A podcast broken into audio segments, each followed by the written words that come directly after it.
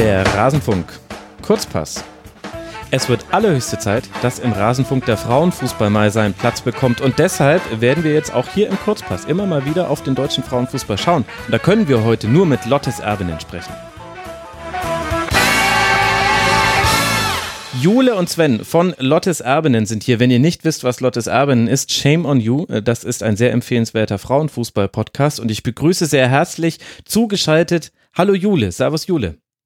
Ja, hallo Max. Schön, dass du mit dabei bist. Und ich gucke einmal nach links und grüße Sven. Servus Sven, schön, dass du Servus Max. Einer sitzt bei mir, eine ist zugeschaltet. Wir wollen heute sprechen über die Lage des deutschen Frauenfußballs. Wir wollen ein bisschen auf die Bundesliga schauen und über die Nationalmannschaft sprechen und generell ein bisschen diejenigen Hörerinnen und Hörer ins Thema reinholen, die den Frauenfußball vielleicht immer nur ein bisschen am Rande mitbekommen. Deswegen lasst uns gleich starten und keine Zeit verlieren. Wir beginnen mit der Bundesliga und wenn ich mir da die Tabelle angucke, Jule, dann sehe ich ganz oben Nichts, was mich überraschen würde. Der Meister und Pokalsieger, der VfL aus Wolfsburg, führt die Tabelle an mit sieben Siegen aus sieben Spielen, einer Torbilanz von 29 zu 2 und 21 Punkten. Das sieht für mich so aus, als ob alles wieder am Schnürchen laufen würde in Wolfsburg. Ja, so soll es sein. Ne? Ähm, also ähm, ja, ganz wie am Schnürchen läuft's nicht. Äh, Wolfsburg hat relativ viele Verletzte, auch prominente Verletzte, aber ähm, noch ist es so, dass ähm, Wolfsburg im Prinzip alle Spiele gewinnen konnte, auch wie man sieht, relativ souverän. Also zwei Gegentore sprechen jetzt äh, eine deutliche Sprache. Ja. Ähm, und sie sind halt in der äh, Breite und in der äh, Tiefe ähm, ja so gut aufgestellt, dass sie immer noch äh, dominieren, obwohl sie jetzt letztes Jahr auch zwei wichtige Abgänge hatten oder mehrere wichtige Abgänge.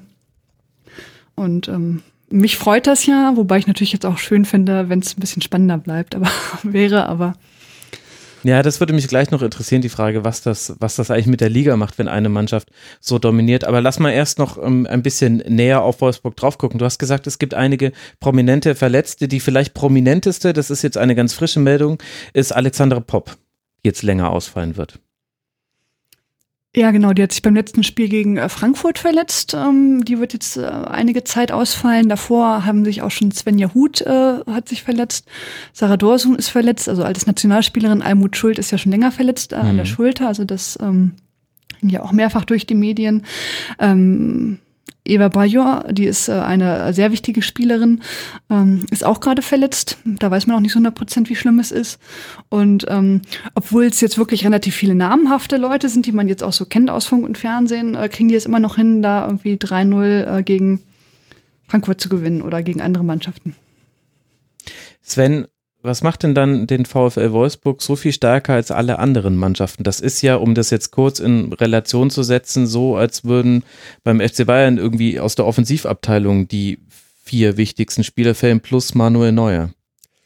Ja, das ist eine sehr gute Frage. Das ist eine Frage, die ich mir eigentlich auch immer wieder stelle. Ich glaube, ähm, beim VfL Wolfsburg ähm, bräuchte man eigentlich auch nur äh, äh, Pernil Harder auf den Platz stellen und ah, die würde mhm. wahrscheinlich alleine immer noch die Spiele gewinnen. Schon wieder acht Tore nach sieben Spieltagen.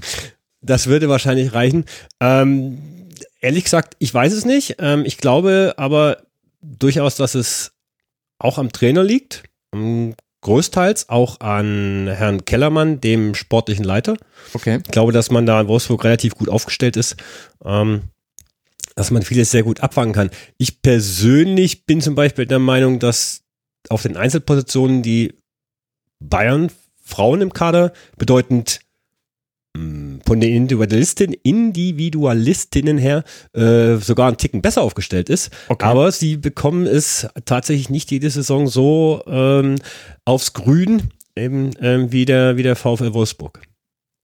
Okay, jetzt haben wir hier natürlich, äh, das muss ich kurz aufklären für alle Hörerinnen und Hörer, die Lottes Erwin eben noch nicht kannten. Wir haben hier mit dem Sven jemanden, der dem FC Bayern sehr zugetan ist und wir haben mit Jule jemand, der dem VfL Wolfsburg oder die dem VfL Wolfsburg sehr zugetan ist. Das heißt, Jule, ich muss dir jetzt die Möglichkeit geben, darauf einzugehen. Stimmt denn das? Ist der FC Bayern individuell besser besetzt?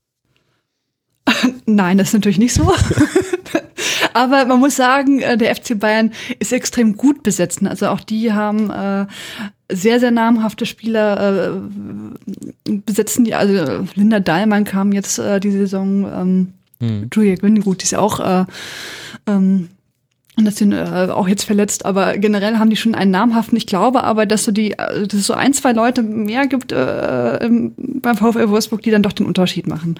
Also wie Panel Harder. Ähm, mhm. ähm, früher war es ein La Fischer, jetzt scheint Bloodworth irgendwie so ein bisschen da, da reinzuwachsen in diese Rolle einer, einer doch starken Defensive. Also man hat ja auch fast gar nichts zugelassen an Gegentoren. Ich finde, da spricht schon so ein bisschen für sich. Und man scheint als Team, äh, obwohl die Leute ja sehr unterschiedlich sind, gut zu funktionieren. Man hat sehr ehrgeizige Leute offenkundig irgendwie, äh, die auch nach vielen Meistertiteln immer noch Bock haben äh, zu gewinnen. Ja. Und ähm, ja, also ich glaube, es liegt auch so, tatsächlich so ein bisschen am, am Trainer. Man hat da jetzt wirklich äh, nach Ralf Kellermann äh, auch sehr viel Glück mit äh, Stefan Lerch gehabt. Das müsste man nicht haben, aber ähm, mhm. das scheint so zu sein. Gibt es denn dann auch was, was den VfL Wolfsburg taktisch auszeichnet im Vergleich jetzt zu anderen Mannschaften in der Liga? Also ich glaube ja.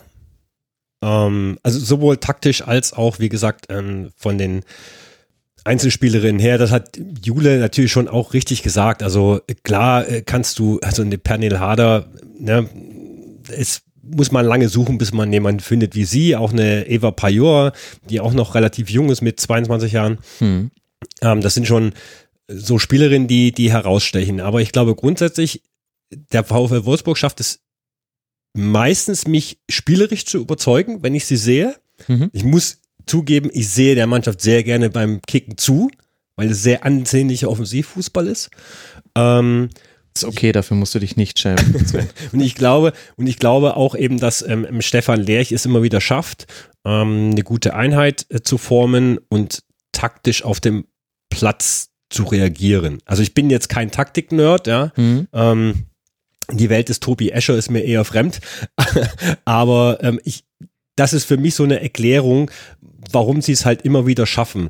Ähm, zum einen die spielerische, individuelle Klasse, ähm, die Teamstärke und zum anderen auch, dass der Trainer in der Lage ist, ähm, dann zu reagieren. Man muss allerdings auch sagen, sie geraten relativ, sie geraten relativ selten in Rückstand. Ja, bei zwei Gegentreffen also in Spielen. Das, das macht es dann, das passiert bei Bayern halt schon mal öfter und dann braucht man da halt vielleicht auch einen Plan B und ähm, ja, Wolfsburg stößt halt in anderen Spielen an seine Grenzen hm. und das ist dann meistens erst im letzten Drittel der Champions League. Wo ich jetzt auch dann hinkommen wollte, Jule, wenn ich mir angucke, es läuft das Achtelfinale der Champions League der Frauen. Die Hinspiele wurden jetzt gespielt. Da hat Wolfsburg jetzt auch gegen Twente Enskede souverän mit 6 zu 0 äh, gewonnen. Ich glaube, da kann man davon sprechen, äh, dass das Viertelfinale dann doch in erreichbarer Nähe scheint. Wo würdest du denn jetzt den VfL im internationalen Vergleich einsortieren? Wer sind da die wichtigsten Konkurrenten und wo steht da Wolfsburg? Also in den letzten äh, Jahren gab es eigentlich nur einen echten, also echten, echten Konkurrenten, das war Olympique Lyon, gegen die haben die eigentlich auch hm. fast immer verloren, das muss man ganz klar leider so sagen.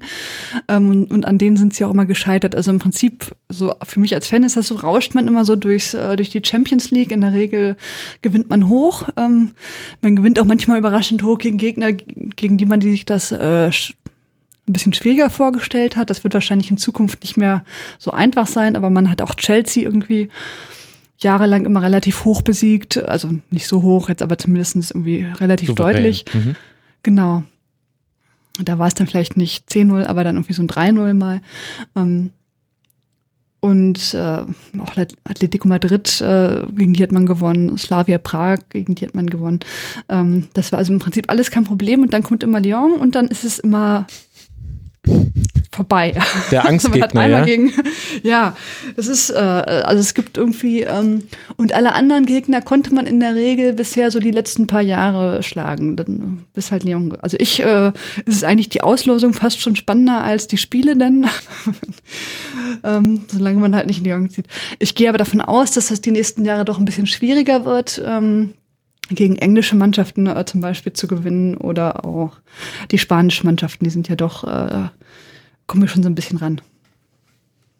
Und wie ist das jetzt einzuordnen, Sven? Wenn ich mir anschaue, es gibt eine Mannschaft, die den deutschen Frauenfußball ja nicht nur in dieser Saison dominiert. Also das ist ja jetzt schon seit Jahren so, auch wenn es jetzt gerade besonders deutlich ist. Und bei der haben wir aber den Befund, also gut, es gibt diesen einen Angstgegner, da kommen dann wahrscheinlich verschiedene Effekte zusammen, aber dennoch ist es zu erwarten, dass es für diese deutsche Mannschaft dann international auf Dauer eher schwieriger werden wird, obwohl man so gut spielt. Ist dann die Liga, die Bundesliga stehen geblieben in ihrer Entwicklung und wurde von anderen überholt?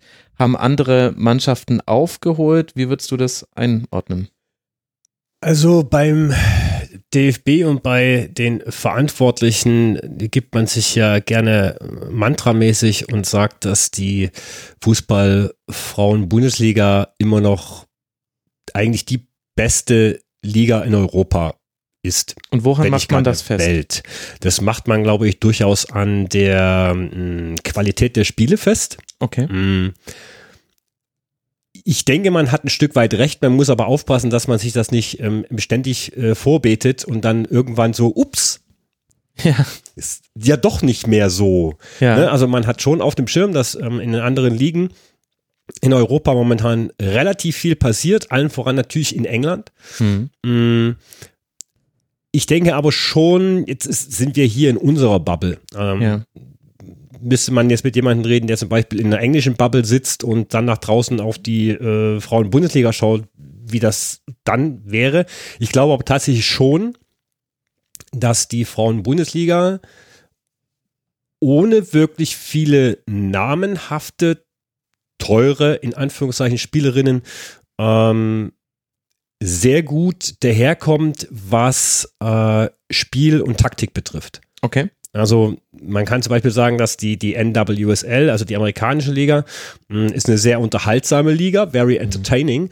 Ähm, Aber halt sehr athletisch, so ein bisschen. sehr, genau, sehr athletisch, bisschen wie, die- bisschen wie die Nationalmannschaft. Genau. Ich würde fast sagen, die Taktik fällt fast ein bisschen hinten runter, außer vielleicht bei North Carolina Courage. Ähm, und England ist vielleicht so ein bisschen zwischendrin. ja. Mm, Die entwickeln sich sehr viel weiter, Es ist sehr viel Taktik im Spiel. Ähm, Spiele sind gut anzuschauen.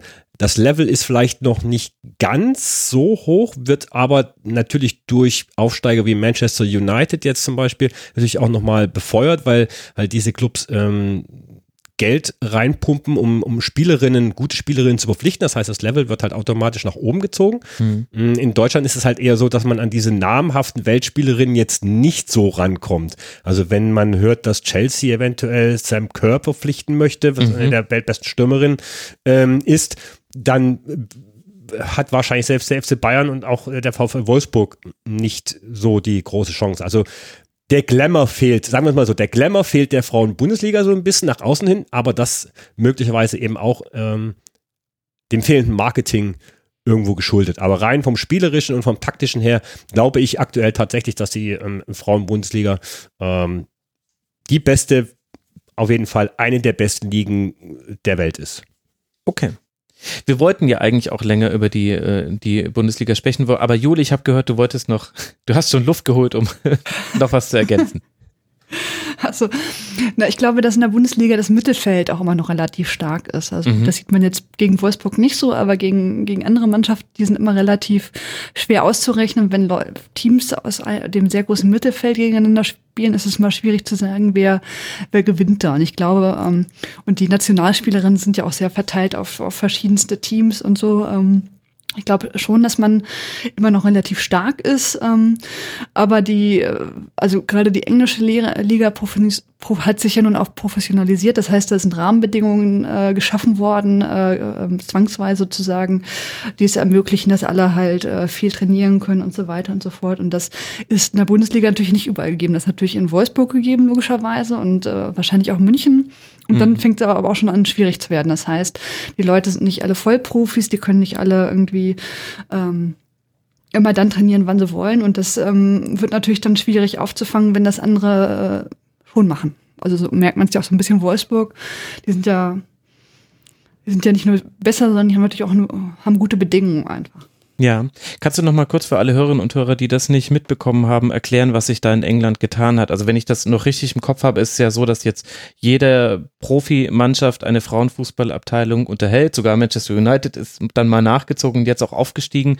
Und der Verband legt da Wert drauf, den Frauenfußball jetzt nach vorne zu bringen.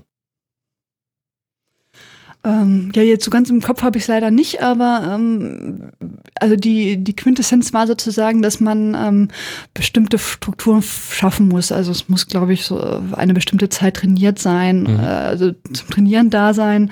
Das ist jetzt nicht mehr dem Einzelnen so überlassen. Und diese Strukturvoraussetzungen haben natürlich dazu geführt, dass nur bestimmte äh, Vereine sich das leisten können. Das sind natürlich hauptsächlich Vereine, die sowieso ähm, im Herrenbereich sozusagen mhm. funktionieren. Also ich meine, Sven kann vielleicht auch noch ein bisschen mehr sagen. Ich glaube, das ist ein bisschen tiefer drin. Ja, also es mussten tatsächlich ein paar kleinere Vereine ähm, den Weg nach unten antreten, ähm, weil sie einfach gesagt haben, sie können diese ähm, Anforderungen der Liga nicht stemmen finanziell. Mhm. Mhm. Die haben ihr Bestes getan und mussten halt den Weg nach unten antreten. Und ähm, das ist halt, ja, finde ich, negative Verdrängung. Die Liga sieht das natürlich anders. Ähm, Klar. Sie, sie möchte das Ganze komplett professionalisieren. Ähm, wie die Jule schon sagte, ähm, es müssen eine bestimmte Anzahl an Staff da sein. Es, es müssen eine bestimmte Anzahl an Trainingseinheiten pro Woche absolviert werden und so weiter und so fort. Und das ist zum Beispiel eben auch in der Frauen-Bundesliga eben nicht der Fall. Also du mhm. hast wirklich nur Bayern, Wolfsburg und dann wird es hinten raus schon echt eng.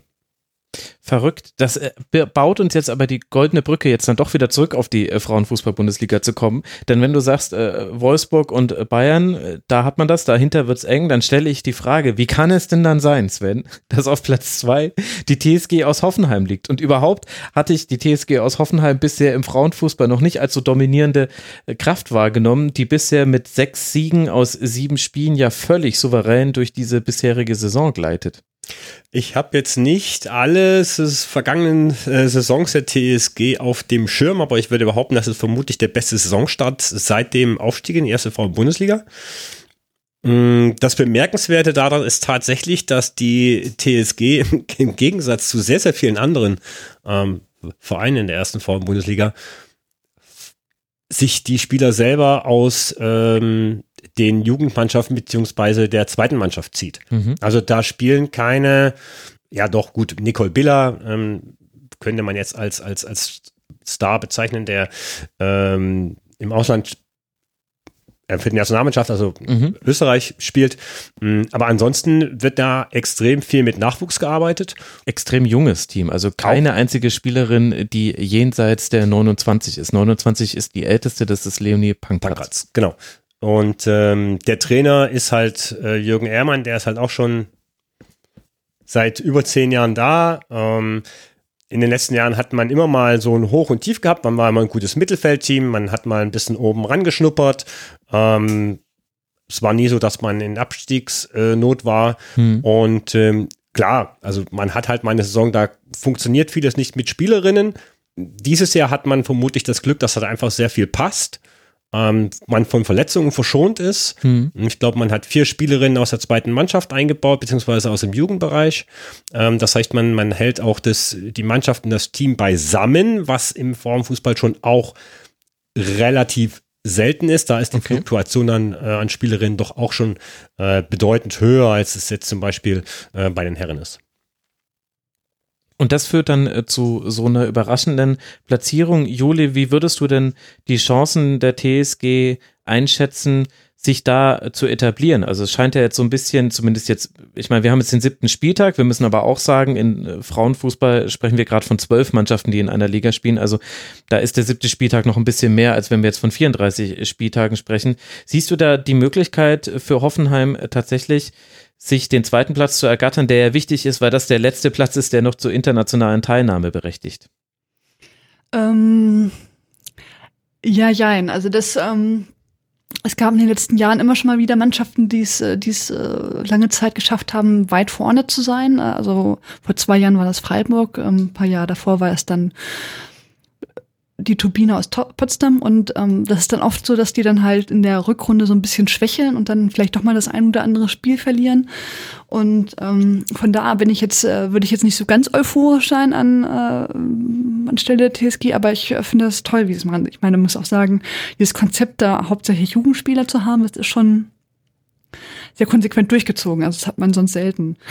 Ähm, ich finde, die spielen auch total gut. Also die spielen sehr flüssig irgendwie. Das kommt wahrscheinlich davon, dass sie auch äh, gut zueinander passen. Mhm. Weil ich hatte auch der Trainer, meine ich, in einem Interview gesagt, dass er auch versucht, viel zu rotieren, damit jeder mal so ein bisschen spielen darf irgendwie und dann die Motivation oben ist. Also er versucht dann irgendwie auch dieses Teamgefüge da irgendwie zu beizubehalten. Das klappt wahrscheinlich besser, wenn man, wenn man immer nur Nachwuchsspieler holt und äh, mal ab und zu einsetzt, anstatt irgendwie große Stars. Also die haben in den letzten Jahren sind die immer so ein bisschen weiter hochgekommen, irgendwie so vielleicht ein, zwei Plätze und jetzt sind sie halt mal dran. Ähm, ich kann mir aber persönlich also ich kann es mir vorstellen, aber ich glaube, es wird schwierig, äh, ähm, das so durchzuziehen, weil um auf Platz zwei zu sein, muss man eigentlich so gut wie alle Spiele immer noch äh, gewinnen.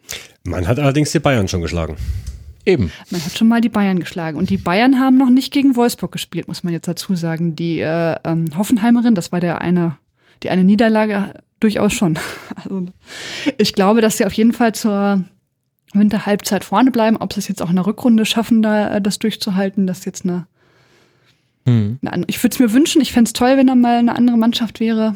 Aber ähm, das Konzept ja, ist halt schauen. wirklich interessant. Einfach mit jungen Spielerinnen, mit viel aus dem eigenen Nachwuchs, äh, da kann man richtig was reißen und da kann sich Hoffenheim halt im Frauenfußball auch sicher einen Standortvorteil erspielen, wenn man einfach regional guckt, was es da sonst noch so gibt. Ich äh, könnte mir vorstellen, das ist jetzt einfach nur meine, meine Einschätzung, die von ein bisschen weiter wegkommt als, äh, als eure, dass, dass das auf Dauer hin ein sehr gutes Konzept sein könnte. Denn da gibt es in diesem Südwesten Deutschlands, gibt es Freiburg und Frankfurt, das sind so die nächsten beiden. Oder wen habe ich, auf wen deutest du? Äh, Sand. Ach, Sand natürlich. Okay, über, dann reden wir jetzt über den SC Sand. Denn dazu, das, dazu habe ich Fragen. Die haben aktuell es geschafft, drei Siege zu holen, einen Unentschieden, drei Niederlagen, haben eine sensationelle Tordifferenz, Sven, von acht zu neun Toren. Und als jemand, der zumindest in der letzten Saison ein Tippspiel der Frauen-Bundesliga absolviert hat, weiß ich, dass das keine Neuigkeit ist, dass Sand wenig Tore zieht. Also ich habe da sehr häufig 1 zu 0 getippt und ich habe relativ gut in diesem Tippspiel abgeschnitten.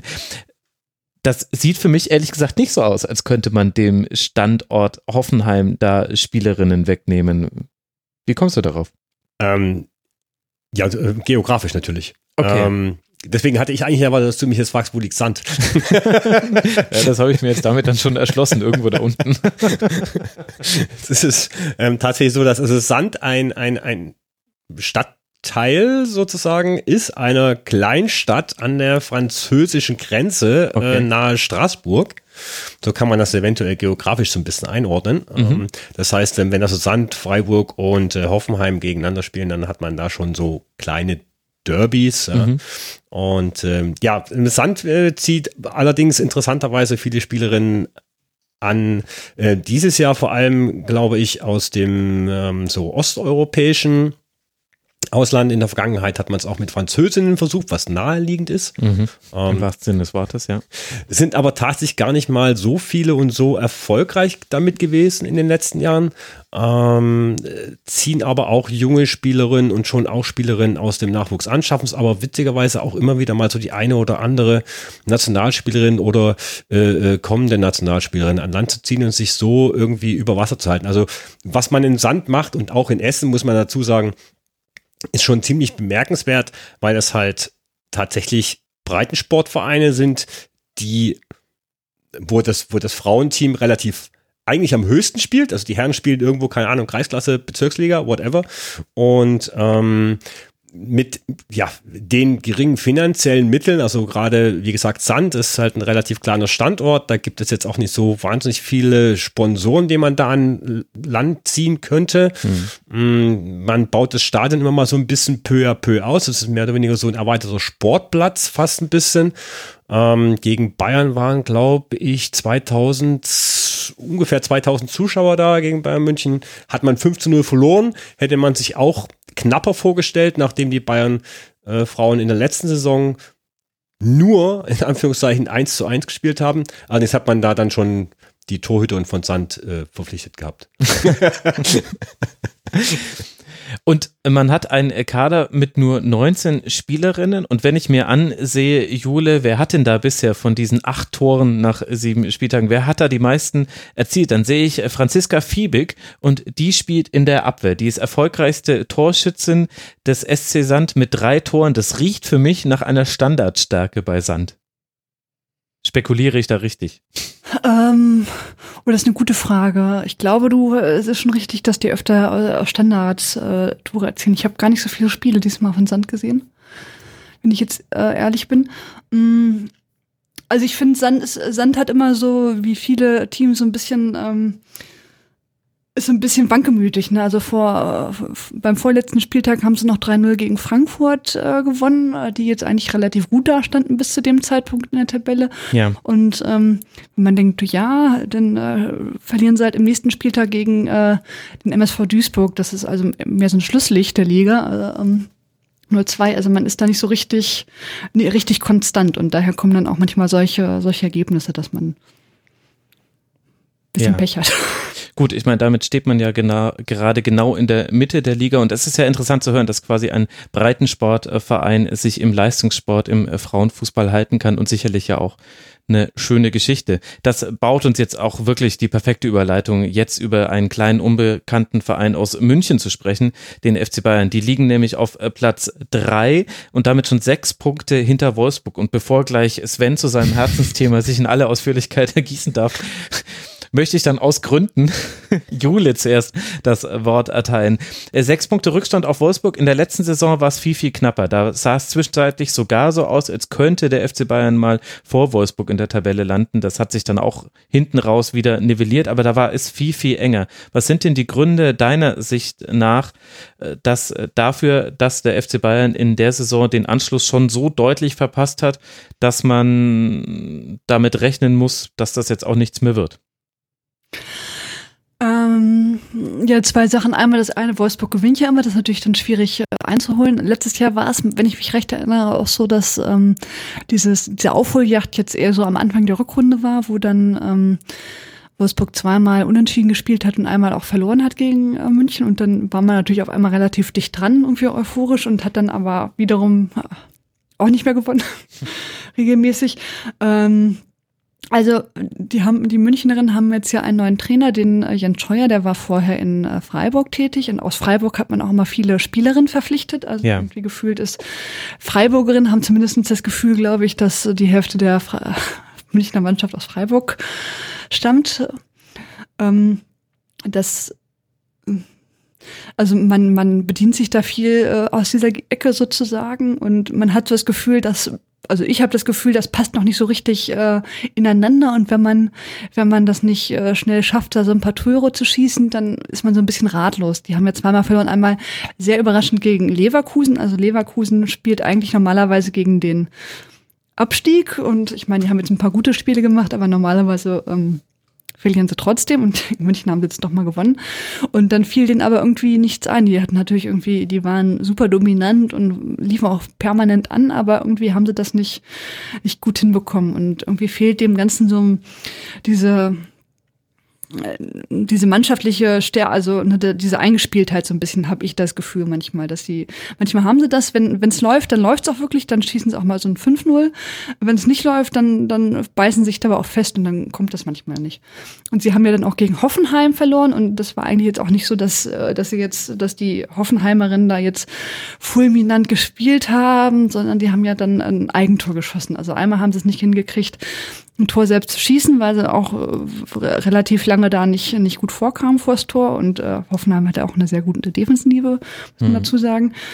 Aber mh, hm, sie haben dann irgendwie, äh, sie haben sich dann auch noch selber, legen sich da manchmal aus den Eins Und das hatte man auch in der letzten Saison so ein paar Mal, dass die dann irgendwie auch gerne mal selber ins Tor trafen oder so.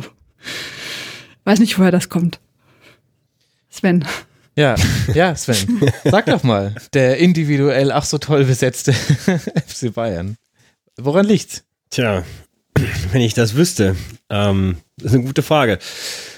Äh, es, es könnte viele verschiedene Ursachen haben. Der Punkt ist der, dass man ja noch nicht mal Ausreden heranziehen könnte, denn ähm, der VfL Wolfsburg besteht aus vielen Nationalspielerinnen, die teilweise eben auch bei der WM jetzt waren. Mhm. Ähm, das heißt, die sind auch später zum, äh, zur Mannschaft gestoßen, genauso wie bei den Bayern auch. Ähm, jetzt hat Wolfsburg Bayern einen neuen Trainer, äh, im Gegensatz zu Wolfsburg, aber Wolfsburg hat neue Spielerinnen bekommen, die Bayern haben ein paar neue Spielerinnen bekommen, haben ein paar abgegeben. Man war schon selbst unter Tom Wörle, der ja nach zehn Jahren den Verein verlassen hat, schon nicht immer konstant. Die zwei konstant im Vergleich zu Wolfsburg. Das heißt, man hat sich auch immer mal einen Ausrutscher gegen ähm, schwächere Mannschaften äh, geleistet, die hinten drin standen, womit wir dann quasi wieder auch dabei sind, was ich vorhin sagte. Wolfsburg gerät halt selten in Rückstand. Das heißt, die hm. müssen dem das Spiel, also sie werden halt wirklich eigentlich nur gegen Bayern gefordert wenn man so möchte. Und ähm, sie geraten selten in Rückstand und dann muss man nicht Plan B, Plan C, Plan D in der, in der, in der Schublade haben. Und ähm, ich glaube, die Bayern wollten mit der Verpflichtung von Jens Scheuer einfach einen weiteren Schritt gehen. Ähm, und der muss halt einfach sein, du musst, wenn du Meister werden möchtest, musst du halt Wolfsburg zweimal pro Jahr schlagen. Punkt. Und ähm, das haben die Bayern in den letzten Jahren eigentlich nie geschafft, maximal einmal. Und das war's dann. Ähm, mhm. Letztes Jahr war es so, dass man innerhalb von einer Woche, was innerhalb von einer Woche, Jule, jetzt im Frühjahr, Pokal und Liga, oh. aber relativ kurz aufeinander. Ja. Ja. Ähm, gegeneinander gespielt hat, da hat Bayern überraschenderweise in der Liga gewonnen. Ja. Ähm, da war auch die Aufstellung total überraschend. Also wir haben uns im Stadion halt alle angeschaut und haben gesagt, wow, was macht ein Wörle hier? Was wird denn das? Und ich glaube, so überrascht war auch Wolfsburg. Punkt ist halt, der Plan geht halt nur einmal auf. Eine Woche mhm. später haben sie richtig auf haben sie richtig auf den Sack gekriegt in München. Genau. Und ich glaube, da wollte man einfach einen Schritt weitergehen und wollte halt einfach einen Trainer haben, der äh, taktisch vielleicht, äh, von dem man glaubt, dass er taktisch flexibler und besser aufgestellt ist, als es Würle war. Wie gesagt, ich bin jetzt nicht der Taktik-Nerd, um tatsächlich das beurteilen zu können. Mir fehlt aktuell bei Jens Scheuer so ein bisschen die Linie Linie bei den Spielen, die ich mir anschaue. Ähm, äh, vor allem das Spiel gegen Hoffenheim fand ich offensiv äh, sehr schwach. Mm, ich habe jetzt ein paar die Highlights gesehen von dem Champions League Spiel gegen Kassigurt, wo man 5 zu 0 gewonnen hat. Das wohl, so wie ich gehört habe, man überraschend fand. Also Barcelona hat da verloren. Mhm. Mm, Insofern, da hat man dann gesehen, okay, ja, das ist ungefähr vielleicht die Idee, aber ich frage mich dann immer, warum bekommt man das halt nicht Woche für Woche, wie es eben zum Beispiel der V Wolfsburg tut, ähm, auf dem Platz. Und da habe ich ehrlich gesagt auch äh, keine Antwort. Allerdings muss man auch sagen, dass die auch die FC Bayern Frauen mit sehr, sehr vielen Verletzungen zu kämpfen mhm. haben. Aktuell, ähm, also Julie Quinn fällt zum Beispiel bis Jahresende. bis zur Winterpause mhm. aus. Ähm, dann hatte man Simone Boje Sörensen verpflichtet äh, im Winter, die glaube ich, erst ein einziges Spiel absolviert hat. Keiner war es eigentlich so richtig. Also man, im Frauenfußball weiß man eigentlich nie so richtig, was mit irgendwelchen Spielerinnen ist, weil die Informationen, die nach außen dringen, halt schon relativ spärlich sind. Mhm. Und selbst wenn, wenn man dann vielleicht nachfragen würde, würde man kaum eine wirklich äh, ehrliche Antwort bekommen und man würde vielleicht äh, eher eine äh, Wischi-Waschi-Antwort bekommen. Mm, Nicole Rolzer war lange Zeit verletzt. Ähm, dann finde ich, äh, Sidney Lohmann, die jetzt erst gerade wieder zurück ist, die letzt, fand ich in der letzten Saison eine absolute mega wichtige Spielerin war mit ihren 20 Jahren? 19 Jahren. 19, äh, die eine mega Saison gespielt hat. Mhm. Die hatte sich leider in der Vorbereitung an der Schulter verletzt und ist jetzt erst wieder zurück. Das, was ich zumindest in Hoffenheim von ihr gesehen habe, in den 10 Minuten, wo sie gespielt hat, hat man schon gemerkt, dass sie der Mannschaft, glaube ich, helfen kann und gefehlt hat. Was man vielleicht auch nicht vergessen darf, Vielleicht hat man den Abgang von Sarah Debritz ein bisschen unterschätzt. Mhm. Die zusammen mit Melanie Leupolz ähm, im Mittelfeld bei den Bayern äh, die Fäden gezogen hat und natürlich auch für die Tore verantwortlich war. Das war ja auch so ein bisschen, also oder hätte die Achse sein können in der Nationalmannschaft, da war es ja dann äh, tatsächlich erstaunlich wenig, aber das haben wir ja damals auch schon äh, thematisiert. Aber kann man das nicht vielleicht auch einfach relativ logisch begründen, dass ein Trainerwechsel sich im Frauenfußball noch schwerwiegender auswirken kann als im Herrenfußball, einfach auf Grundlage dessen, dass du weniger Spieler hast insgesamt und du hast, ohne jetzt einzelnen Mannschaften zu nahe treten zu wollen, aber du hast weniger kompetitive Spieler, wo es wirklich eng ist. Das heißt, so wirklich kann sich dann ja so eine Mannschaft, also es dauert eh ein bisschen, bis man sich findet. Und dann hast du aber halt viele Spiele, die schon irgendwie laufen, die du ja auch gewinnst. Und ich meine, wir reden hier über die Bayern, als, wär, als wären die in der Riesenkrise. Ja, sie haben zweimal verloren, den Rest ja. haben sie gewonnen. Die haben eine Tordifferenz von 19 zu 5 Toren. Also das sehe ich so ein bisschen als unterstützendes Argument bei, bei dem, was ich äh, gerade sage. Es, es gibt halt so wenige Spiele, in denen man mit diesem Kader wirklich gefordert ist und dementsprechend wenig ähm, Erfahrungswerte gibt es bisher, sowohl für den Trainer als auch für die Mannschaft und deswegen dauert das vielleicht auch einfach ein bisschen länger, bis ich das. Mm, das ist äh, durchaus möglich. Allerdings finde ich zum Beispiel auch, dass ähm, Jens Scheuer sehr viel rotiert hat teilweise auch verletzungsbedingt, aber ich glaube, er hat kaum irgendwie mal so die gleiche äh, Aufstellung aufs Spiel geschickt, wo man sagen würde, das wäre ja vielleicht auch notwendig, um ähm, da mal so ein bisschen Flow reinzukriegen. Mhm. Und wo ich halt dann schon immer sage, was will er mit der Aufstellung? Warum spielt jetzt eine Caro Simon vorne auf Außen und nicht hinten? Und warum spielt diese Spielerin da und warum spielt diese Spielerin da? Ich glaube, dass das durchaus äh, auch zur Verunsicherung vielleicht auch bei den Spielerinnen äh, führt. Möglicherweise, vielleicht will, vielleicht ist Scheuer tatsächlich taktisch sehr gut, aber er kann es vielleicht den anderen nicht so vermitteln. Mhm. Ich weiß es nicht. Andererseits, wie Jule halt auch schon sagte, es sind viele Freiburgerinnen drin. Also Julie Quinn hat in Freiburg gespielt, dann Elina Magul hat in Freiburg gespielt. Die haben alle unter Scheuer gespielt. Ähm, man kennt sie. Julie Quinn war übrigens die einzige Spielerin bis zu ihrer Verletzung jetzt, die alle hat. Spiele gespielt ja. hat, mhm. komplett für 90 Minuten. Ähm, und vielleicht ist das so ein bisschen das Ding. Also äh, nicht Julie Quinn an sich, aber äh, man merkt halt, okay, der Julie Quinn und die lässt er halt komplett durchspielen. Ansonsten rotiert er eigentlich relativ viel mhm. durch, obwohl die eine oder andere Spielerin halt auch fit wäre und man, man findet halt nicht so die wirkliche Formation ähm, und bringt das dann halt einfach auf den Platz. Klar, ich kann es verstehen, wenn man dann sagt, okay, jetzt spielen wir halt, keine Ahnung, jetzt am Wochenende gegen Jena, jetzt lasse ich halt mal dann doch mal die oder die Spielerin spielen. Aber die Frage ist halt, inwieweit ist das dann äh, förderlich? Und was man halt auch nicht weiß, ich zumindest noch nicht weiß und nicht gehört habe, ist, wie ist das Manhandling, in dem Fall Women's Handling, äh, mhm. Frauenhandling von äh, Herrn Scheuer? Auch immer so eine Sache. Also viele Spielerinnen zehn Jahre lang an Thomas Wörle gewöhnt, an seine Art. Äh, jetzt kommt Scheuer, der offensichtlich eine, hm, vielleicht was lautere, aggress aggressiv, aber nicht im negativen Sinne äh, Art an sich hat, mhm. äh, viel von den Spielerinnen fordert und vielleicht liegt halt auch da so ein bisschen was im Argen. Wobei ich fand, der Wörle-Fußball, wenn ich das mal einhaken äh, darf, der war ja auch mal so furchtbar unattraktiv. Also fand ich jetzt. Richtig. Ähm, aber so viel Attraktives kann ich halt genau, halt bei Scheuer auch nicht sehen.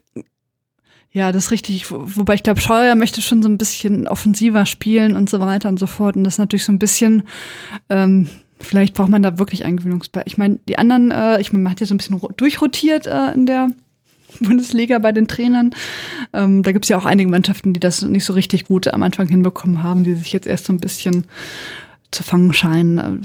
Aber es ist natürlich schwierig, wenn man nur 22 ähm, Spiele vor sich hat und halt Wolfsburg mhm. gerne äh, überholen möchte, dann muss man halt. Aber vielleicht ist es halt auch so ein bisschen so, Max, wenn ich jetzt sage, der FC Bayern bekommt einen neuen Trainer. Wir reden jetzt mal nicht von den Freunden, wir reden jetzt von dem Der FC Bayern bekommt einen neuen Trainer. Der neue Trainer stellt sich hin und sagt, ich will alle Spiele gewinnen. Ich will offensiven Fußball spielen und ich will, dass die Zuschauer wegen dem Fußball ins Stadion kommen. Mhm. Und das in einer Stadt wie München.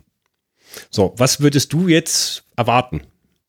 Naja, dass das dann schon irgendwie so eintritt und vor allem, dass man nicht zu Hause gegen Leverkusen 1 zu 2 verliert. Siehst du, und genau da ist, glaube ich, so ein bisschen die Problematik. Ich finde es mhm. gut, dass Scheuer das gemacht hat, dass er hergegangen ist und hat gesagt, er möchte die Spiele gewinnen. Wörle hat immer gesagt, uns bleibt außer Platz 2 in der Wolfsburg nichts. Mhm. Ähm, insofern ist es okay, aber eben auch die Aus Ansage zu machen, ich will offensiven Fußball spielen.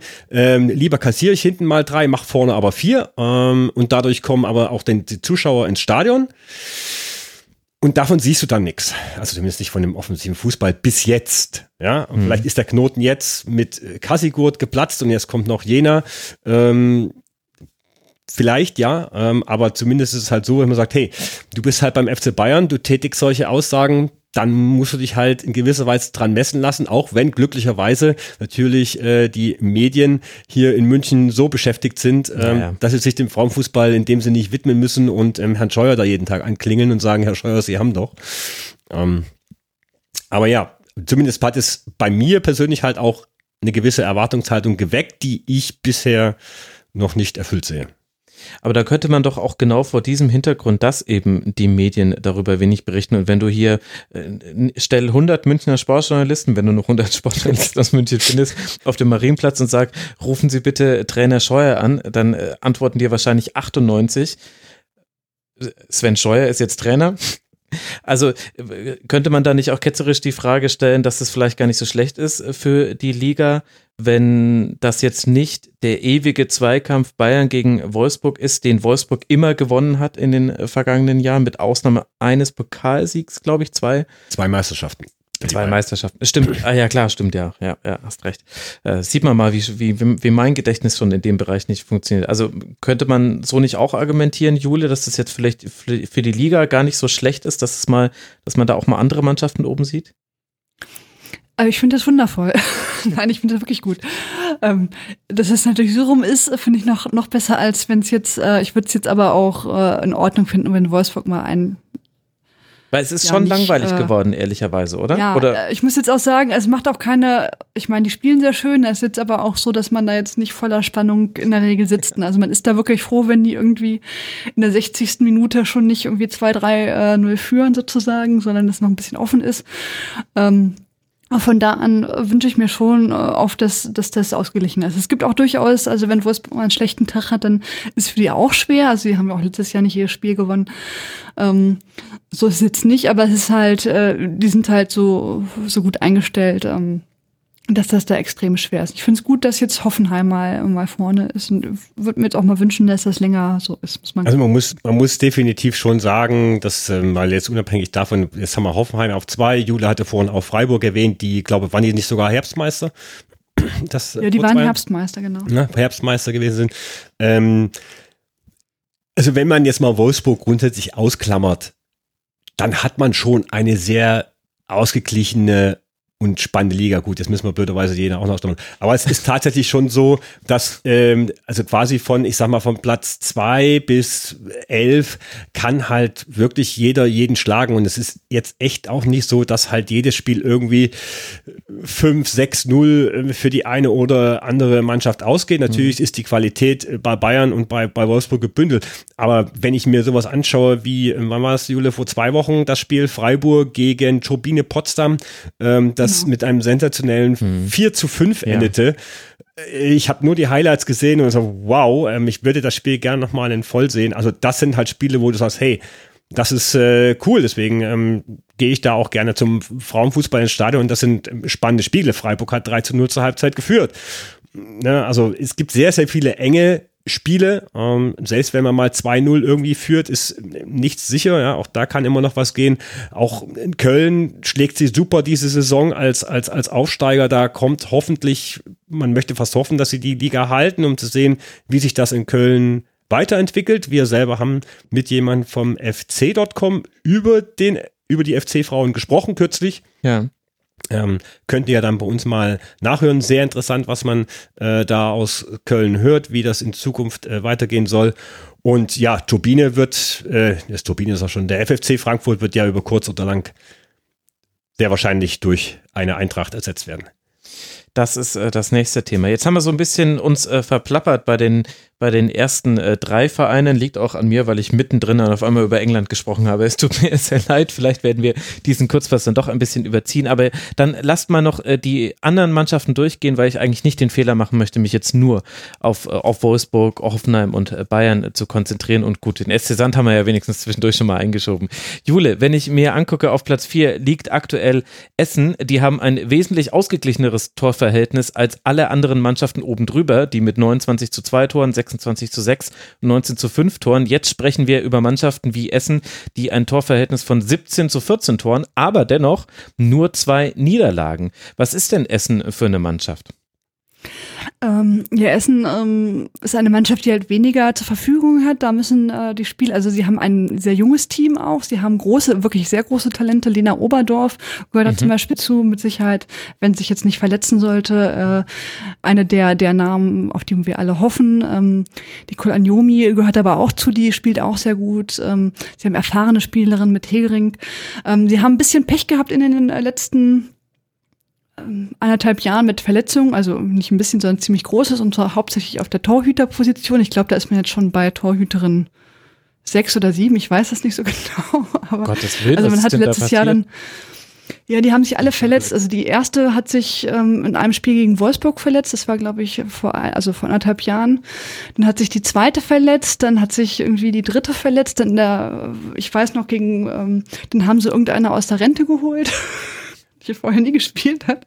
Die ist jetzt auch verletzt. Also sie haben jetzt eine, also die haben jetzt wirklich äh, die, die nächste Torfrau und die haben jetzt zum Beispiel gegen Hoffenheim relativ hoch verloren. Das war auch bei einem der Spiele, die übertragen worden sind, gewesen.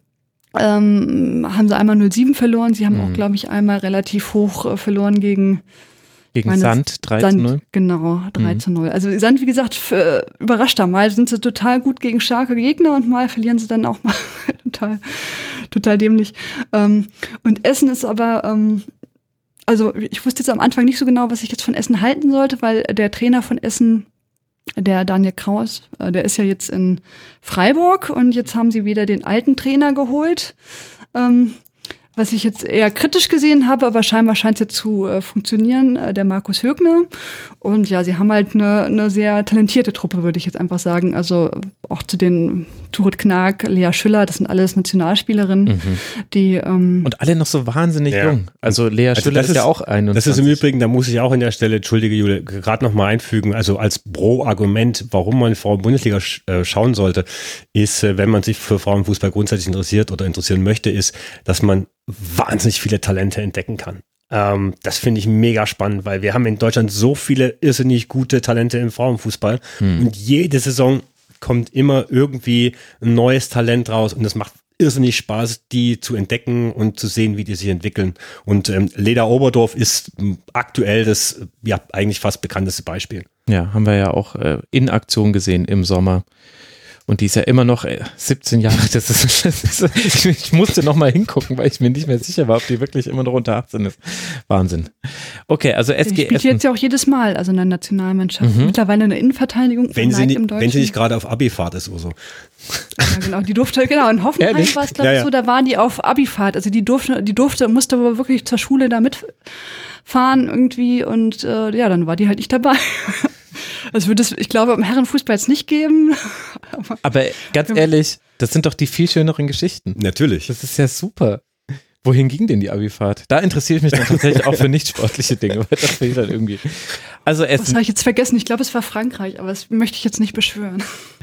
Okay, also wir merken uns Essen eine sehr junge Mannschaft mit, mit dem alten Trainer in dem Sinne, dass er, dass er wieder zurückgekehrt ist mit vielen interessanten Talenten. Da kommt jetzt auch einiges noch auf Essen zu. Also man spielt jetzt dann eben in Wolfsburg, mm. dann in Frankfurt, äh, dann zu Hause gegen Freiburg und dann in München. Also man hatte vielleicht auch so ein bisschen vom Spielplan begünstigt jetzt, aber wollen wir jetzt das auch nicht äh, kleinreden, was da passiert ist. Jetzt hast du, Sven, aber auch schon angesprochen, dass wir mit dem ersten FFC Frankfurt, der ja den meisten Hörerinnen und Hörern sicherlich als Institution des deutschen Frauenfußballs bekannt sein sollte, haben wir nicht nur eine Mannschaft, die eben schon so lange den deutschen Frauenfußball prägt, sondern die jetzt eben auch in eine Kooperation mit Eintracht Frankfurt getreten ist und dementsprechend auch ab nächster Saison, glaube ich, eintreten wird.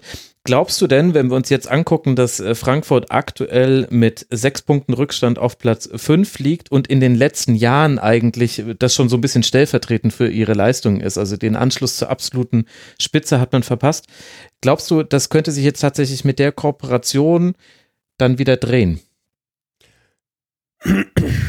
Ich möchte es glauben. Ähm, also sagen wir mal so, Freddy Bobic, der Sportvorstand Sportvorstand der Eintracht, ja. mhm. ähm, war zum Eröffnungsspiel der Frauen-Bundesliga zwischen ähm, dem FSC Frankfurt und äh, Turbine Potsdam auch im Stadion, was ich schon mal nobel fand. Ähm, und möchte daher auch glauben, dass er tatsächlich da, er hat ja auch dann ähm, mehr oder weniger in den Gesprächen wohl zugestimmt, ähm, dass er da für den Frauenfußball was tun möchte. Natürlich nicht ganz eigennützig, wenn man auf die Marke Eintracht Frankfurt schaut. Uneigennützig, ja. Uneigennützig, genau. genau ähm, die man dadurch dann vielleicht möglicherweise stärken möchte. Also für beide vermutlich eine Win-Win-Situation. Ähm, und der FFC ist, wenn ich das richtig in Erinnerung habe, an die SGE herangetreten ja, mit äh, der Idee einer Kooperation, weil der FFC das Gefühl hatte, wir haben die Obergrenze vielleicht sogar schon vor ein paar Jahren erreicht, sowohl was Sponsoren angeht, als auch die Strukturen und so weiter. Genau, also äh, Siegfried Dietrich, das ist der ähm, Präsident äh, und Chef vom FFC Frankfurt, der dem ein sehr, sehr großes Herz für Frauenfußball nachsagt Mm, ist an die Eintracht herangetreten, weil er gesagt hat, es, wenn wir oben, wenn wir nochmal irgendwie um eine Meisterschaft mitspielen wollen, dann nicht mehr als FFC Frankfurt, weil das werden wir spielerisch und finanziell nicht mehr schaffen. Mhm. Ähm, und dann liegt halt eine Fusion äh, mit der Eintracht nahe, die von den Mitgliedern sozusagen abgesegnet werden muss. Also man hat ungefähr zwei Jahre, hat man jetzt drüber gesprochen äh, zwischen dem FFC und der Eintracht äh, auf äh, höchster Ebene, dass man dann wohl tatsächlich äh, drüber eingekommen ist, dass man das machen möchte von beiden Seiten. Und es muss nun von den Mitgliedern sowohl des FFC als auch von Eintracht muss das natürlich abgesegnet werden, dass ja beides Mitglieder, Mitglieder geführte Vereine mhm. sind. Und ähm, ja, da kann ich mir durchaus vorstellen, dass da in Zukunft was geht. Frankfurt ist ja traditionell ein, ein sehr traditioneller Frauenfußballstandort. Äh, nicht nur FFC Frankfurt, ganz früher auch der FSV Frankfurt äh, mit sehr bekannten Spielerinnen. Mm, also von daher, den Standort möchte man gerne behalten. Und soweit ich weiß, wird äh, Dietrich auch dann Sportvorstand bei der Eintracht. Also er wird auf jeden Fall ähm, den Frauenbereich bei der Eintracht dann nach wie vor observieren. Okay.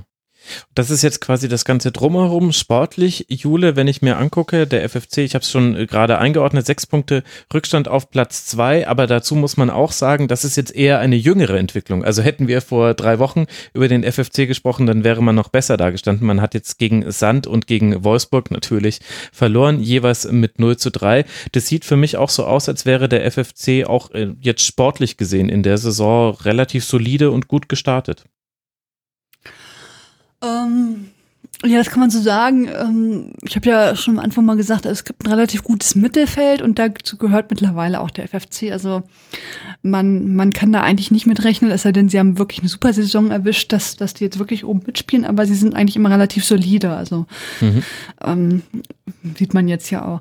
Eigentlich haben sie auch eine ganz gute Mannschaft, behaupte ich jetzt mal. Und zwar äh, im Gegensatz zu früher. Früher war es ja so, wer jemand war, äh, Namen hatte, da ging zum FFC. Und ähm, die haben dann von den äh, anderen sozusagen die Leute aufgekauft, wie jetzt andere Mannschaften. ähm, das können sie weniger machen oder aufge oder haben sie geholt. Ähm, das können sie jetzt weniger machen, aber sie setzen jetzt viel auf junge Talente. Also ähm, entweder junge Talente, die man so bei der U-Nationalmannschaft schon schon gesehen hat, oder halt auch aus den eigenen Reihen, was mich jetzt verwundert hat, weil man halt erst vor so ein paar Jahren diesen diesen Turnaround im Prinzip gemacht, dass man gesagt hat, okay, wir haben kein Geld, wir müssen jetzt ein bisschen Talente äh, generieren und da hat man doch so ein paar bekanntere äh, gefunden. Also Tanja Pavolek zum Beispiel ist, gehört zu diesen äh, bekannten Tal Talenten, die jetzt auch bei der U20 ähm, gespielt haben. Shakira Martinez, ähm, auch sehr jung, ähm, sieht man bei U-Turnieren öfter. Ähm, Sophia Kleinherne zum Beispiel gehört da auch zu, talentierten Spielern und ähm, ja, man, man hat sich von dieser Elite-Schmiede so ein bisschen äh, auf, äh, wir setzen auch so ein bisschen auf junge Talente oder versuchen junge Spielerinnen zu überreden, doch zu uns zu kommen. Ist es äh, fast einfacher in der Bundesliga die Mannschaften zu nennen, die nicht auf junge Talente setzen. Ich habe so ein bisschen den Eindruck, das ist der rote Faden. Die nee, die gibt es tatsächlich. Die arme Generation 25 plus, die muss ja völlig, völlig. Die gibt es tatsächlich sein. eigentlich nicht. Also es gibt eigentlich tatsächlich kaum eine Mannschaft, wo man das, wo man das sagen könnte. Um, ähm, Dann lasst uns über den SC Freiburg sprechen, denn da weiß ich ja schon, in welche Richtung das geht. Der SC hat dahingehend ja im Frauenfußball auch eine gewisse Tradition. Man hat Talente ausgebildet, hervorgebracht, der FC Bayern hat sie dann verpflichtet, so lief mhm. das jetzt ein paar Jahre. Im Grunde schon, Melanie Behringer war da so eines der prominentesten Beispiele ganz am Anfang. Die kam schon nicht als äh, Talent, sondern als etablierte, mehr als etablierte Nationalspielerin. Wie sieht's denn aktuell beim SC Freiburg aus? Wie macht sich denn zum Beispiel Sven Daniel Kraus, der ja noch sehr junge mit seinen 35 Jahren neue Trainer? Ähm, sehr gut. Ich glaube, man kommt in Freiburg jetzt äh, vermutlich so langsam in Schwung. Ähm, Kraus hat vorher ja jahrelang in Essen sehr gute Arbeit geleistet. Also er hat ja quasi die SGS im oberen Tabellendrittel etablieren können. Hm. Und daher war für mich auch die, also es war ja, ging ja so ein, äh, also das Karussell wurde, das Trainerkarussell wurde ja mehr oder weniger damit angestoßen in der letzten Saison, dass die FC Bayern, nee, glaub Kraus hat, Jule, Kraus hatte als erstes bekannt gegeben, dass er die SGS verlässt. Ja, genau, er hat gesagt, er wird Trainer, ich überlege gerade. Die hat er nicht gesagt. Ich glaube, zuerst kam Wörle und dann hat Kraus gesagt, er, er ja, genau so rum war's. Wörle. Genau, dann, dann wusste man im Prinzip auch schon, naja, wenn, wenn jetzt. Das ist wie ja bei Formel 1-Fahrern. Das ist ja lustig. Also Wörle, Wörle hatte bekannt gegeben, beziehungsweise der FC Bayern hatte bekannt gegeben, dass mit Wörle äh, nicht verlängert wird nach der Saison. Ja. Und ähm, dann ähm, wurde bekannt, dass äh, Kraus nach Freiburg geht und dann wurde bekannt, dass äh, Scheuer nach und München geht. Dann fragte man sich, was macht dann eigentlich äh, Scheuer, der gerade. Ja, das ist ja interessant. Und äh, ähm, also ich, finde die Arbeit von Kraus ziemlich gut. Ähm, wie er in Essen gemacht hat. Ich hatte mir dann tatsächlich auch so die, ich stelle mir die Frage immer noch, ähm, wer eigentlich der bessere Trainer ist, ob Kraus oder Scheuer. Und ähm, wird man vielleicht diese Saison noch nicht sehen, vielleicht erst nächste Saison, in der zweiten Saison von Kraus. Auch äh, er, die Freiburgerinnen hatten mit Verletzungen ähm, zu kämpfen. Ganz wichtige Spielerin, die jetzt wieder zurück ist, ist die ähm, Nationalspielerin Nasrid Kayikci die, glaube ich, auch am letzten Wochenende getroffen hat. Ähm, wenn ich das ähm, richtig im Kopf habe, steht das aber gar nicht da drauf, komischerweise bei richtig. dir. Muss ja den Max seine Notizen reingucken.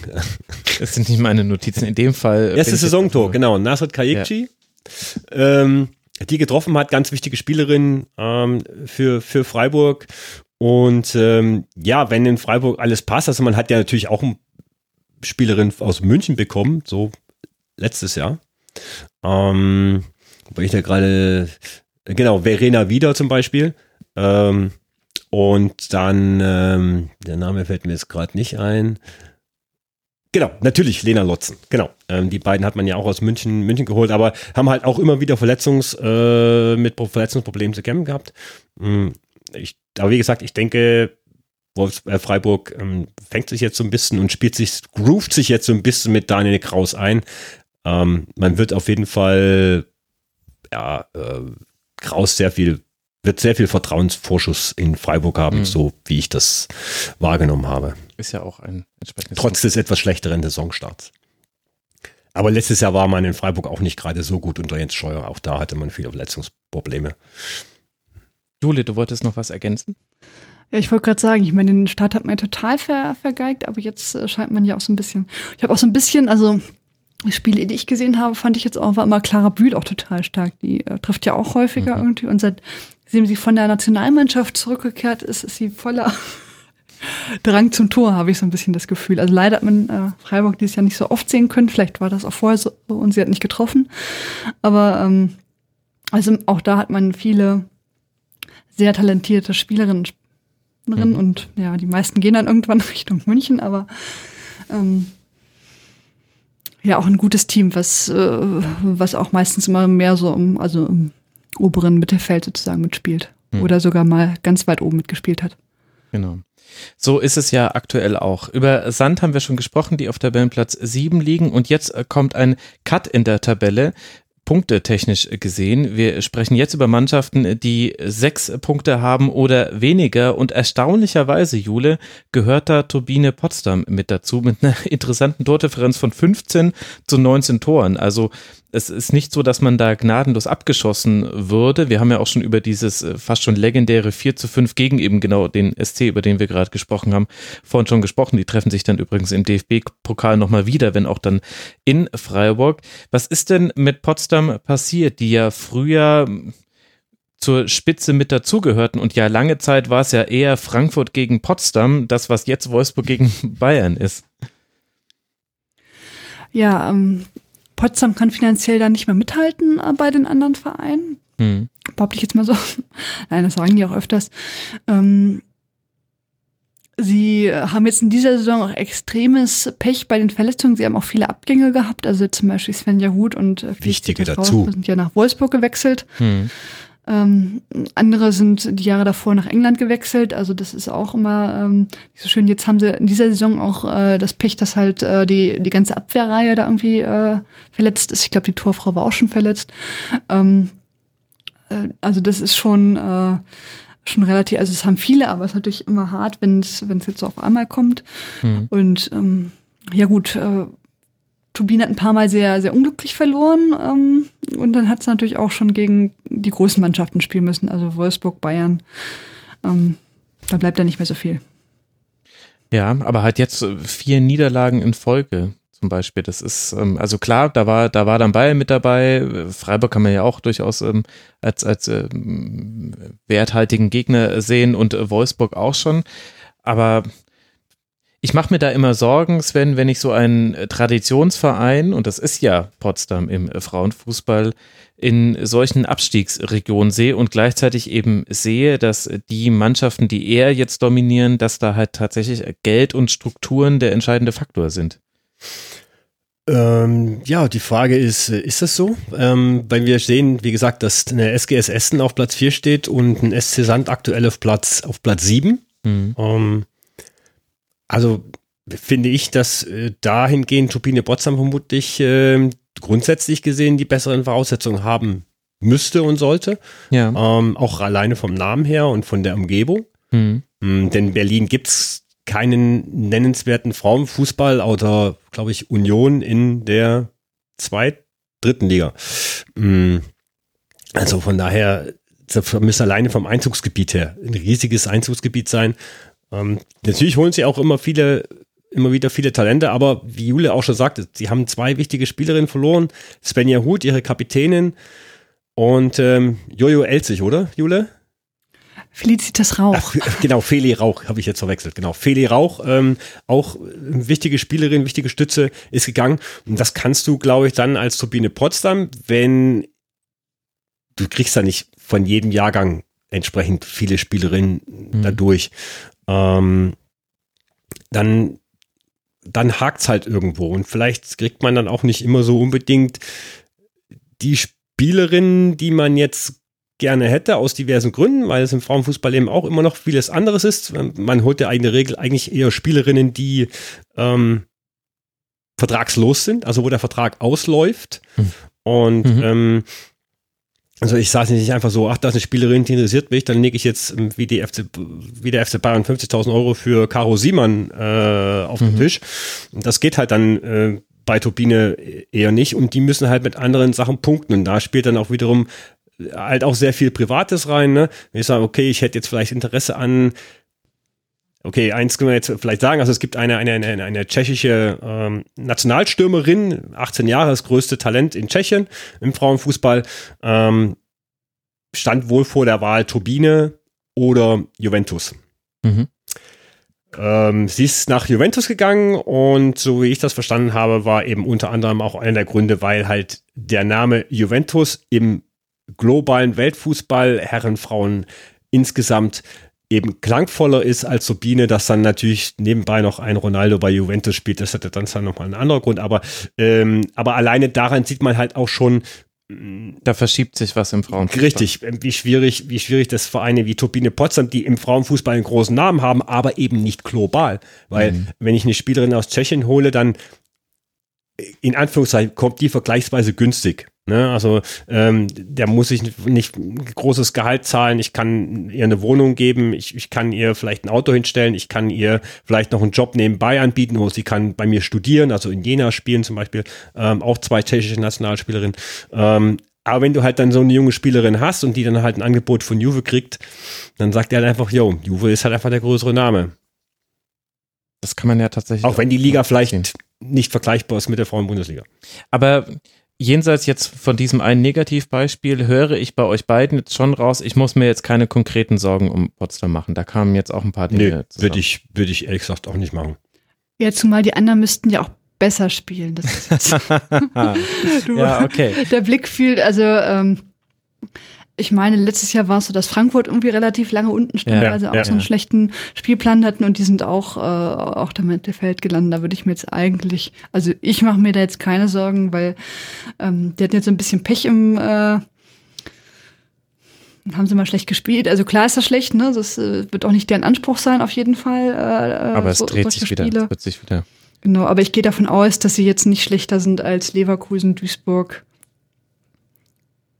Köln und Köln Jena und muss man Jena. Und Jena schon gar nicht mehr mitnennen. Also äh, dann habe ich äh, nur noch eine Sorge eigentlich. Äh, ich muss mich nicht mehr um äh, Potsdam sorgen. Ich sorge mich jetzt nur noch über um die Länge dieser Sendung. Deswegen würde ich jetzt vorschlagen, dass wir genau diese vier Vereine Leverkusen, Duisburg, Köln und Jena. Jena muss kann man vielleicht sogar ein bisschen ausklammern. Die liegen mit einem Punkt und 9 zu 37 Toren als Aufsteiger schon sehr abgeschlagen auf dem letzten Pass. Aber Platz, lasst uns diese vier Vereine mal zusammen besprechen, dass wir hier die Kurve kriegen und Nationalmannschaft müssen wir dann doch das nächste Mal machen. hier im Kurzpass. Jule, was ist denn äh, zu den vier Mannschaften Leverkusen, Duisburg, Köln und Jena zu sagen? Was ist äh, da wichtig zu wissen für all diejenigen, die jetzt sagen, ja, pff, keine Ahnung, wie die abschneiden ähm, in der ähm, Liga? Ja, also das sind alles Mannschaften, bei denen man auch davon ausgegangen sind, dass sie jetzt um den Abstieg mhm. kämpfen müssen. Äh, Bayer Leverkusen ist letztes Jahr auf wirklich auf den aller, aller, allerletzten Drücker, da konnten sie auch die Klasse halten, weil sie zufälligerweise gewonnen hatten gegen Freiburg und Bremen, glaube ich, nicht. Ähm, also Köln und Jena sind aufgestiegen, Duisburg sind die, ähm, meine MSV ist ja bei den Herren auch jetzt nicht so in Rosen gebettet äh, finanziell und so ist das auch bei den, bei den Frauen. Also die gucken immer, dass sie sich irgendwie halbwegs talentierte Leute aus dem Ausland oder irgendwie aus der Umgebung besorgen und dann irgendwie so die Klasse halten. Und das ist auch deren einziges Ziel. Also die möchten alle vier die Klasse halten. Mhm. Was ich jetzt positiv finde, also bei, insbesondere bei Köln, Leverkusen, aber auch so ein bisschen Duisburg, man, man gibt sich da jetzt nicht auf und sagt, naja, dann steigen wir halt ab, sondern man möchte gerne scheinbar irgendwie die Klasse halten. Also Leverkusen haben wir jetzt ein paar Mal im Free TV gesehen. Ähm, die spielen eigentlich gar nicht so schlecht. Die haben manchmal so ein bisschen Pech äh, im Abschluss auch, aber die man merkt schon, dass die, dass die da doch gerne, gerne oben bleiben wollen. Die haben natürlich auch so ein bisschen Pech mit Verletzungen.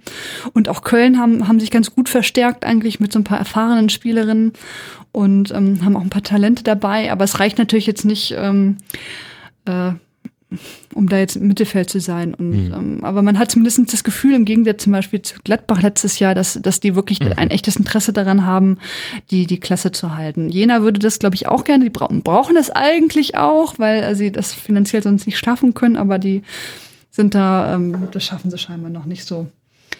Ähm, aber ich finde, das ist generell schon ein relativ spannender Kampf, weil also bei Leverkusen, Duisburg, Köln weiß ich da nicht so, kann ich jetzt nicht sagen, wer da wirklich am Ende das Rennen machen wird. Ich fürchte, bei Jena wird es schwierig sein. Mhm. Ähm, muss man mal gucken. Also auch da ist es so, die können an wirklich guten Tagen, können die auch Sand äh, gegen Sand gewinnen. Äh, zum Beispiel in Duisburg. Duisburg hätte auch fast äh, gegen Freiburg zumindest einen Punkt geholt. Also man, man an guten Tagen kann man halt auch die anderen schlagen. Ich meine, Leverkusen hat gegen München gewonnen. Ja. An schlechten Tagen kann man sich da aber auch mal so eine fette Packung da irgendwie holen. Das ist immer sehr unterschiedlich. Naja, wobei aber glaube ich, äh, da reden wir von dem Jena von vor wahrscheinlich drei Jahren, ähm, vor dem Abstieg.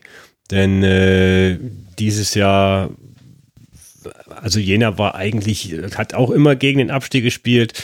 Mh, hm, war, hat sich auch mal im, war auch mal im Mittelfeld, ähm, bis sie dann plötzlich halt einfach vor zwei Jahren überraschend abgestiegen sind und ähm, fast, ja, fast vom Ausgestanden hätten, finanziell. Mhm. Ähm, nur aufgrund äh, einer großen, großen äh, Spendenaktion mit großen Anstrengungen auch ähm, seitens der Fans ähm, hat man es geschafft, da Geld zu sammeln und äh, nochmal bei Sponsoren auch Geld aus dem Kreuz zu leiern, mh, mm, damit man da finanziell äh, nicht baden geht und den Laden zusperren muss, zumal man letztes Jahr, wo man in der zweiten Liga war, auch äh, ganz, ganz schlecht die Saison gestartet ist und auch erst so in der Rückrunde durchgestartet ist und dann tatsächlich auch den Wiederaufstieg äh, geschafft hat, der überlebensnotwendig war, ähm, einfach aus, aufgrund äh, der, der Finanzen. Also ähm, mhm.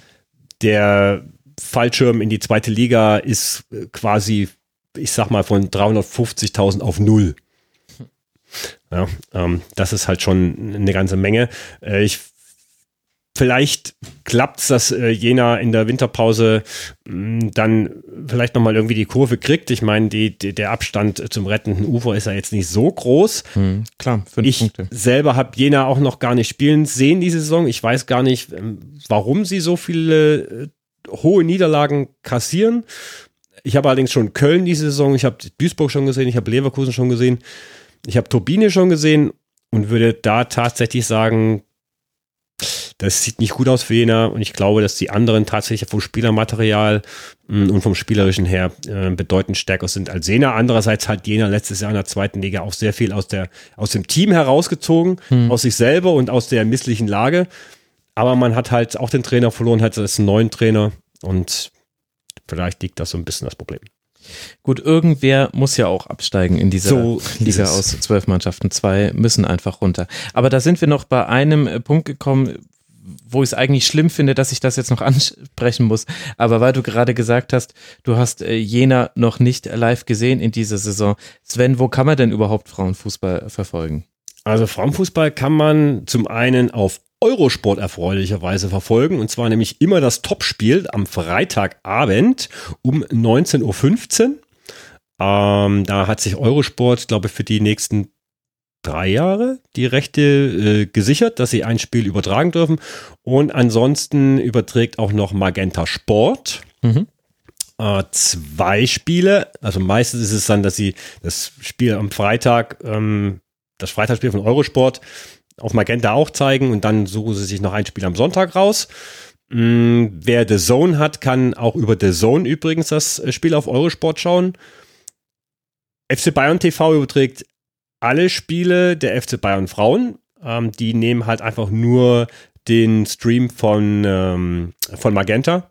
Ist aber dann halt, äh, also sowohl Magenta als auch FCB TV ist dann ja nicht kostenlos, sondern da muss ich Abonnent das ist, sein. Das ist korrekt. Da muss ja. man natürlich ein Abo abschließen.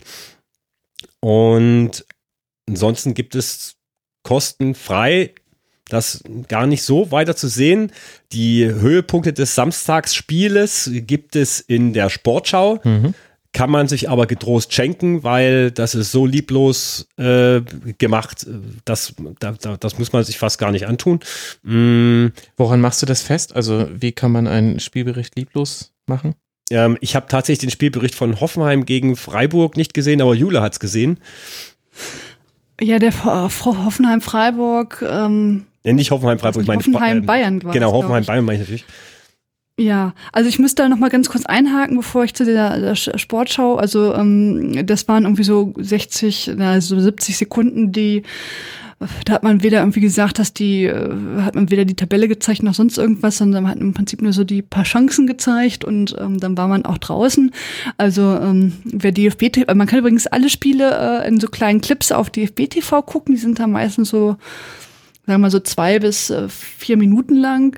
Die sind jetzt auch nicht super toll, aber zumindest so ein bisschen mehr erzählen sie dann schon. Manchmal gibt es sogar so zwei, drei Sätze vom, vom Trainer, der dann sagt, ja, ich bin total stolz. oder wir haben, haben unverdient verloren oder so. Ähm, was man halt so gesagt, also das geht schon, man kann diese kleinen Clips gucken und also gegen äh, diese Sportschau-Berichterstattung, äh, die ich bisher gesehen habe, war es dann so, dass äh, dagegen wirkt DFB TV ähm, geradezu pompös informativ. Man kann die auch, glaube ich, bei Magenta Sport sehen, die Clips. Ich glaube auch frei, da bin ich mir jetzt nicht so sicher.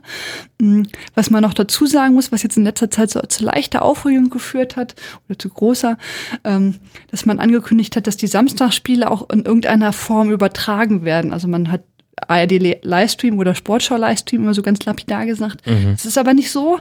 Also es ist jetzt nicht so, dass ich einfach auf Sportschau gucke und dann ist der da, sondern das nehmen dann die ähm, regionalen, äh, meistens die regionalen äh, Sender da irgendwie, also zum Beispiel ähm, WDR, Mal RBB. zeigt der RBB oder der WDR macht das in der Konferenz mit der dritten Liga oder manchmal wird es auch nur einen Stream geben auf dem RBB. Ähm, das ist immer total unterschiedlich, muss man sich vorher kundig machen und bei dem einen Spiel jetzt Bayern gegen Hoffenheim wurde jetzt Genau. ein Livestream angekündigt, der aber nicht kam. Also es gab es dann zwar auf Magenta im Pay-TV, aber halt nicht für die äh, Leute, die dann irgendwie hektisch am Samstag um 14 Uhr den PC hochgefahren haben und sagten, Und sogar Geil, die Vereinsaccounts haben es vertwittert und haben es angekündigt. Also selbst die wussten Ja. nicht, dass es diesen Livestream nicht geben würde. Ja, genau. also es ist ja in Ordnung, wenn man sagt, nee, machen wir nicht oder guckt Magenta, schießt euch ein Abo. Also, ne, das wäre in Ordnung gewesen, hätte man zumindest gewusst, aber es ist natürlich doof, wenn ich sage, es gibt einen Sportschau-Livestream und jeder schreibt das und dann sagt man, nee, ist gar nicht, ich war nie geplant. Also war so ein bisschen, das ist manchmal sehr schwierig. Also auch die ähm, Übertragung der Champions League, da kann man nicht einfach sagen, ich kaufe mir jetzt so ein Abo und dann gucke ich alles, sondern es ist, so muss man sich irgendwie auf YouTube äh, gucken, ob es das gibt oder auch nicht. Manchmal gibt es das auch gar nicht. Ähm, der VfL Wolfsburg ist jetzt auf die Idee gekommen, das doch mal so ein bisschen besser zu machen. Und überträgt zumindest meistens die Champions League-Spiele auf ihrem eigenen Kanal.